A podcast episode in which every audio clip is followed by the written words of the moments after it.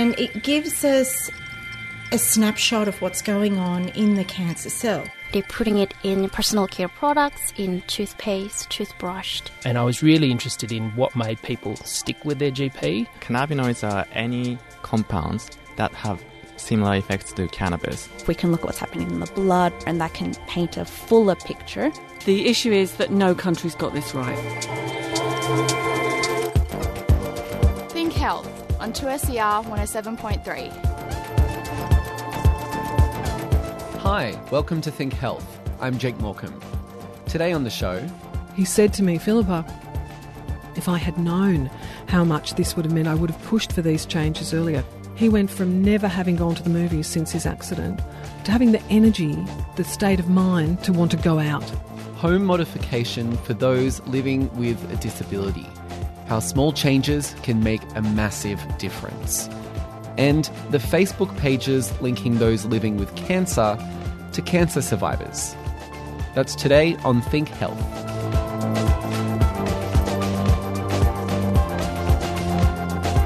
But first, it's important to understand that about 99.9% of the DNA among all the people on Earth is identical. This is Mark Barash. Mark works in the Centre for Forensic Science at the University of Technology, Sydney. So if you compare any individuals, you, will see that basically 99.9% of our DNA is the same. And these DNA help our bodies perform in the way they're meant to. All our organs, all the essentials so the majority of DNA must stay the same in order for our organism to function properly. But Mark's interest in the area of DNA goes much deeper than understanding bodily function. For more than eight years, Mark worked with the Israeli police as a forensic DNA expert, and during that time, he was involved in more than 800 criminal cases. Mark was looking for DNA, but he was also looking for DNA that fell outside of that 99.9%. About uh, 0.1% is different. And the forensic scientists, they look for these differences.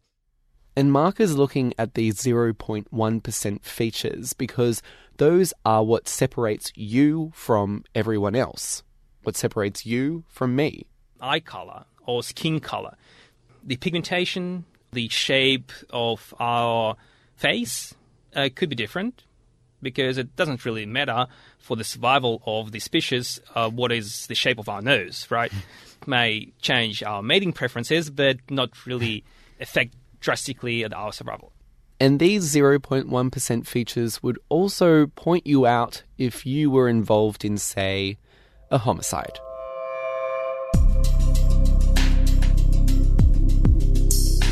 every person uh, sheds cells all the time. So when when we touch this table, when we uh, go around the house, uh, we shed cells. So we can find cells in the dust. We can find cells on your uh, clothes. And we can find it everywhere.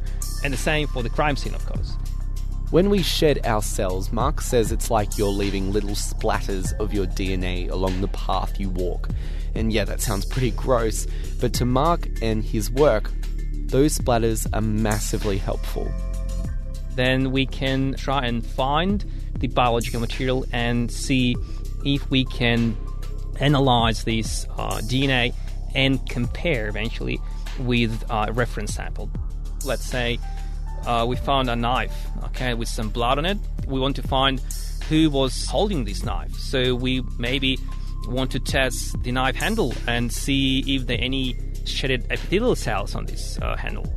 Eventually, we can uh, compare a profile from this handle to a suspect and see if we can get a match with his or her uh, DNA profile.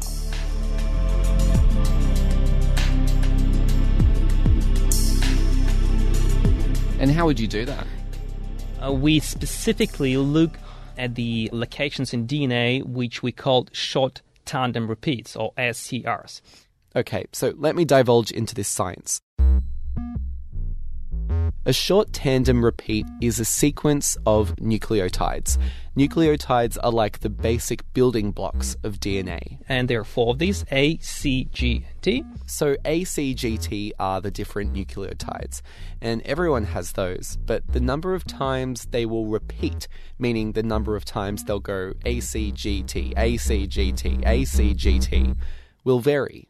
For example, it could be a sequence of A, C, G, T, and then it could be repeated five times, 10 times, or 20 times. In one person could be 10, another one could be 11, and another one could be 18. Think of them as your own signature repeating DNA. And then if we look at different locations in DNA and compare those, we will see that we can actually find a unique or very rare profile, that's what we call DNA profile, which uh, we can use to identify a person. Meaning they can find, hey, maybe you were the one holding that knife. Your DNA was found here, and maybe you're involved in this homicide somehow.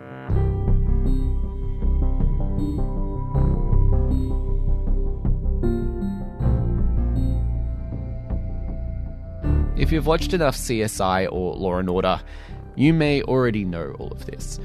But aside from matching a DNA sample to a murder weapon, Mark is part of a wave of people trying to take things to the next step and use DNA to develop more accurate methods of things like facial reconstruction, which is where you can draw up a digital map of a suspect's face or a victim's.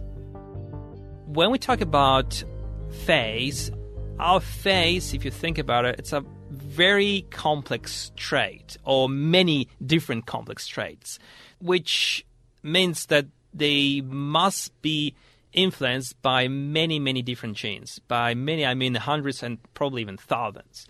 This large number of genes make it, at this point, pretty much impossible to predict the facial appearance in, with, with very high accuracy.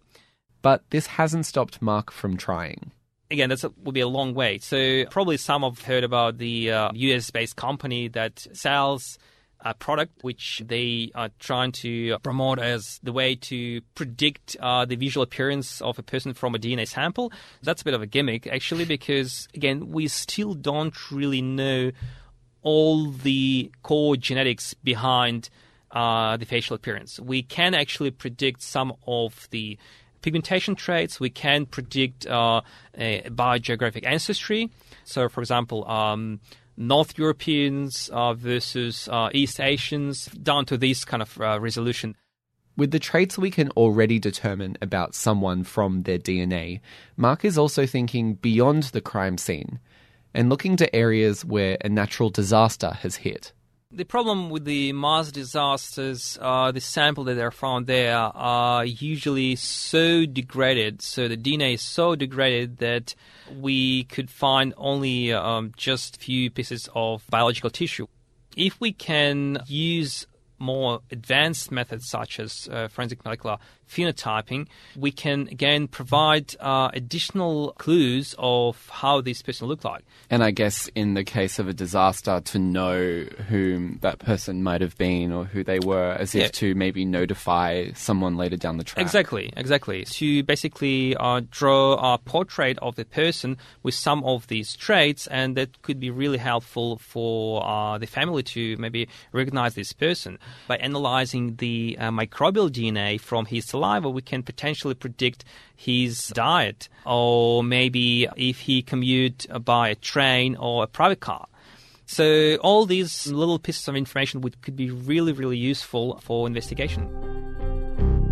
Mark Barash, postdoctoral research fellow in the Centre for Forensic Sciences at the University of Technology, Sydney.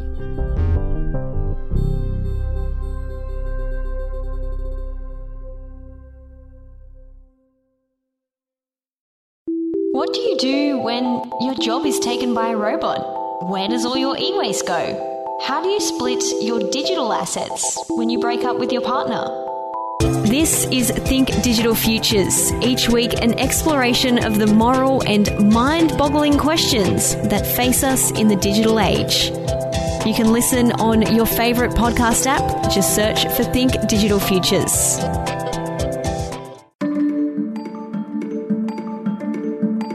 You're listening to Think Health on 2SER 107.3. For those living with a disability, day to day tasks in the home you and I may take for granted can be much harder for others. Philippa Carnemolla is working to change that. Philippa's research looks at rethinking the built environment and how home modifications, however simple or detailed, can completely change someone's experience of space and, two, their sense of community. One of the people who were involved in my study for my PhD had had a spinal injury. So an, an adult, a tall man, so was quite heavy. It was very, very difficult for him to get to the bathroom. He lived in a terrace house, very difficult to get to the bathroom. He was exhausted by the time that he'd kind of looked after himself. His wife wasn't able to carry him up the stairs. He hadn't realised how much home modifications were actually going to change his life. He said to me, Philippa, if I had known how much this would have meant, I would have pushed for these changes earlier because the bathroom was on the same level, but it was further away from his bedroom. And so he was able to get government subsidised, he applied for government subsidised home modifications so that the bathroom was attached to his bedroom on the ground level. And he said to me, the outcomes of that small change, that redesigning of the downstairs of their uh, house, has totally taken the pressure off his wife and his daughters to help him get around the house and to look after himself in the morning. But not only that, he went from never having gone to the movies since his accident, which had been, I think, three years prior, to being able to having the energy and the state of mind to want to go out. So he'd go to the movies. And he said for the first time in years, he, he and his wife have been able to experience those social events, and that's because of a change at home. So it's quite interesting how a change in the home can affect a change outside the home. In my PhD work, I looked specifically at changes to the bathroom, including ramps, including handrails, so very much physical changes to the built environment as well as those physical changes, what are the digital what's the digital space in the built environment and how can that impact how people live and how people engage with space and how people are able to receive care or be more independent because they kind of have, they work kind of interdependently, I think. And what are some of those digital aspects? For people receiving very high levels of care, might be the way that service is provided. So looking at care people or support people that are actually mobilised with devices so that we can know who's providing care at any point in time. Someone might know that you haven't opened the fridge in three days, for example, and that's out of character. Or it might be knowing that someone at three o'clock in the morning has gone into the bathroom and a support person being aware, not actually the, having to be in the bathroom with them, but knowing that they're in there and that if they uh, there might be sensitive pads on the floor that know if they fall, what about someone who, for example, might be living with early onset dementia? They're living totally independently in the sense they haven't got anyone living with them, but they're starting to experience some of the symptoms that we might expect. There's a lot of apps on phones that can help remind them on different stages of daily tasks so that they might, if they're having trouble remembering, that type of data monitoring where we know if someone hasn't opened the fridge or if they've been in the bathroom too long.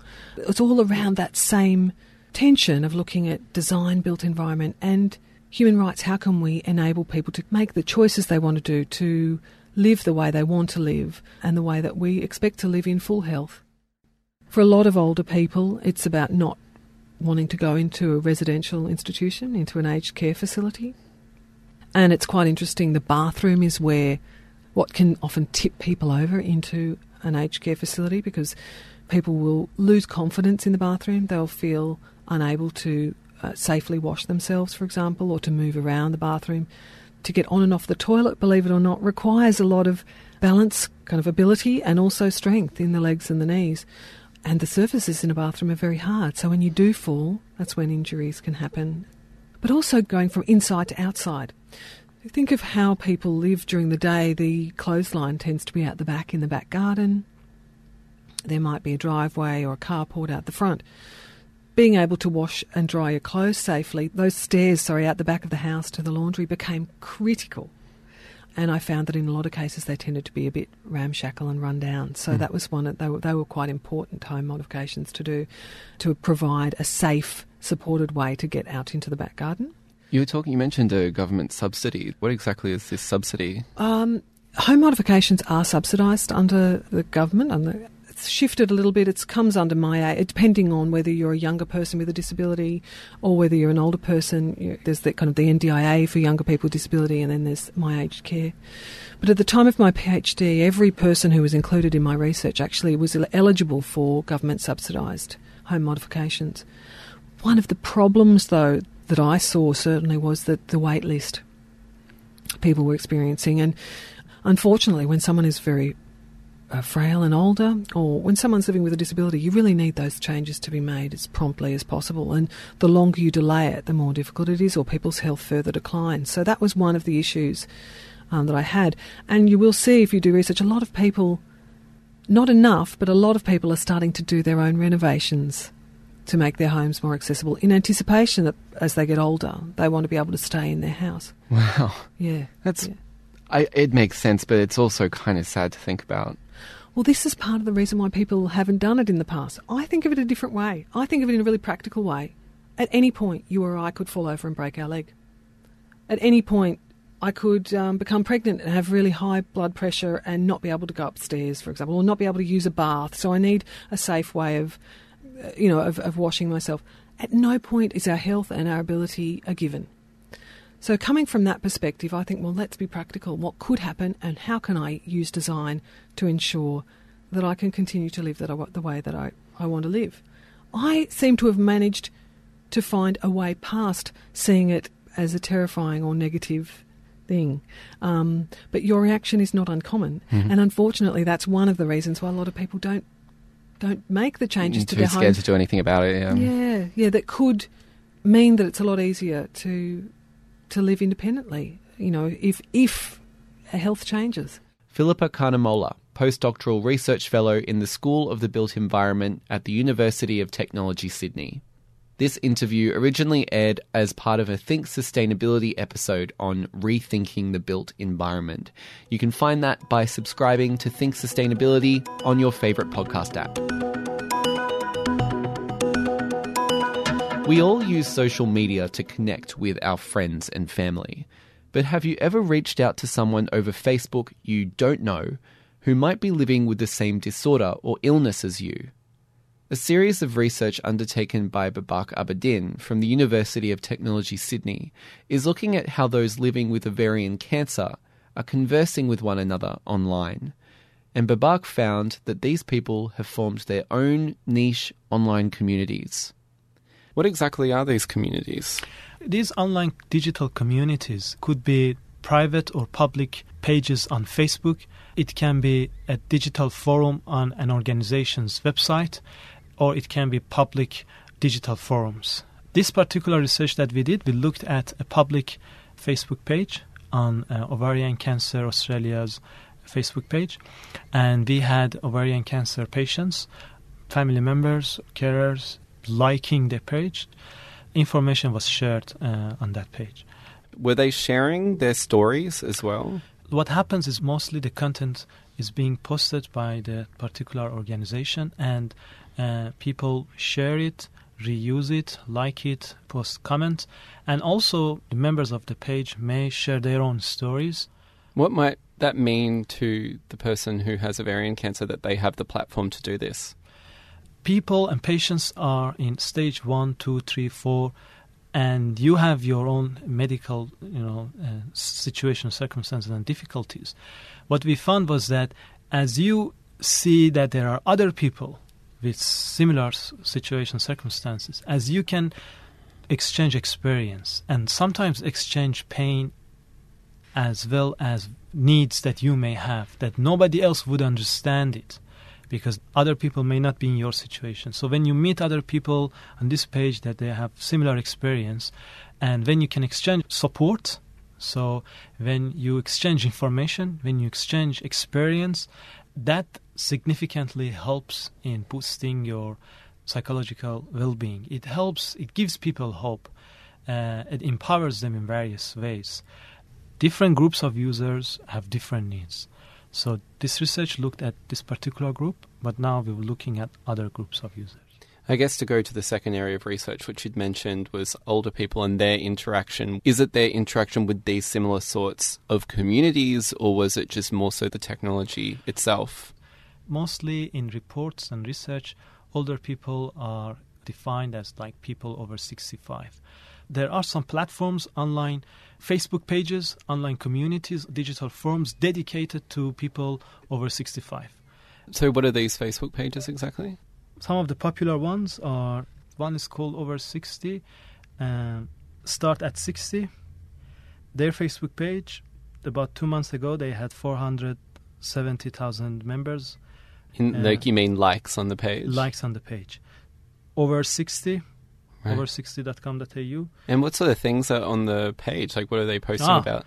A lot of content in regards to education, health, events, community activities some of the websites they facilitate dating and finding companions going out you know to going to the events finding somebody to join you for particular events it's funny because i guess you wouldn't imagine there to be like a a facebook page so to speak that would be like 25 to 40 or like 40 that's, that's to 60 right, that's right and i would say it's because they have different needs the type of health services health information educational information and this and that that could be why pages like this have been motivated to be created. Were you also looking, I guess, the psychological benefits that these sorts of platforms might provide for older people? Uh, now, the question of to what extent this helps or may impact their psychological well-being of the older users, that's something to be discussed and investigated.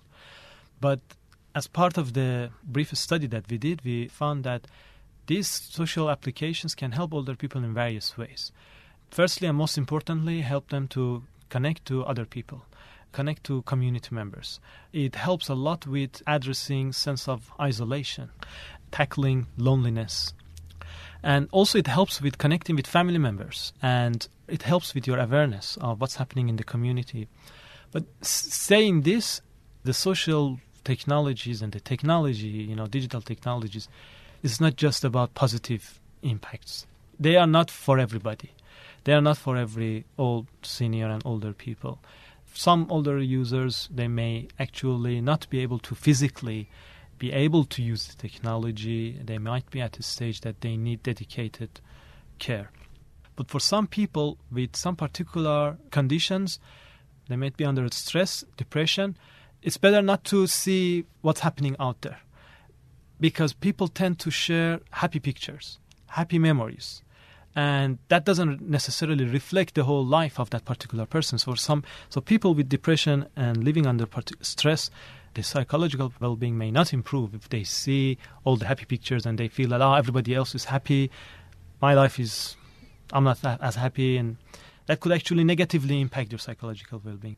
There needs to be more work in terms of I would say education and helping uh, older user to understand the technology, the implications, the ways that you need to protect yourself, as well as how you can use it to do new things and empower you in various ways.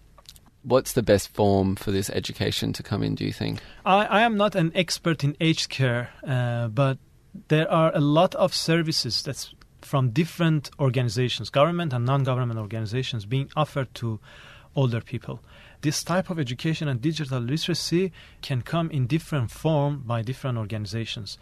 Aged care service providers, they can offer training as part of their programs as well as government organizations. And these services don't have to necessarily be face to face. They can be f- online as well as face to face classes and training.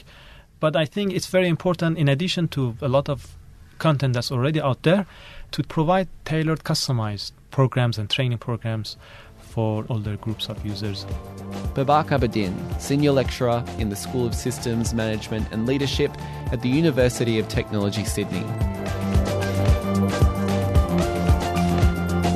That's all we have time for today on Think Health. Make sure you subscribe to Think Health on your favourite podcast app. We're also available on iTunes. Think Health is a collaboration between University of Technology Sydney and 2SER Radio. I'm Jake Morecambe. Thanks for your company.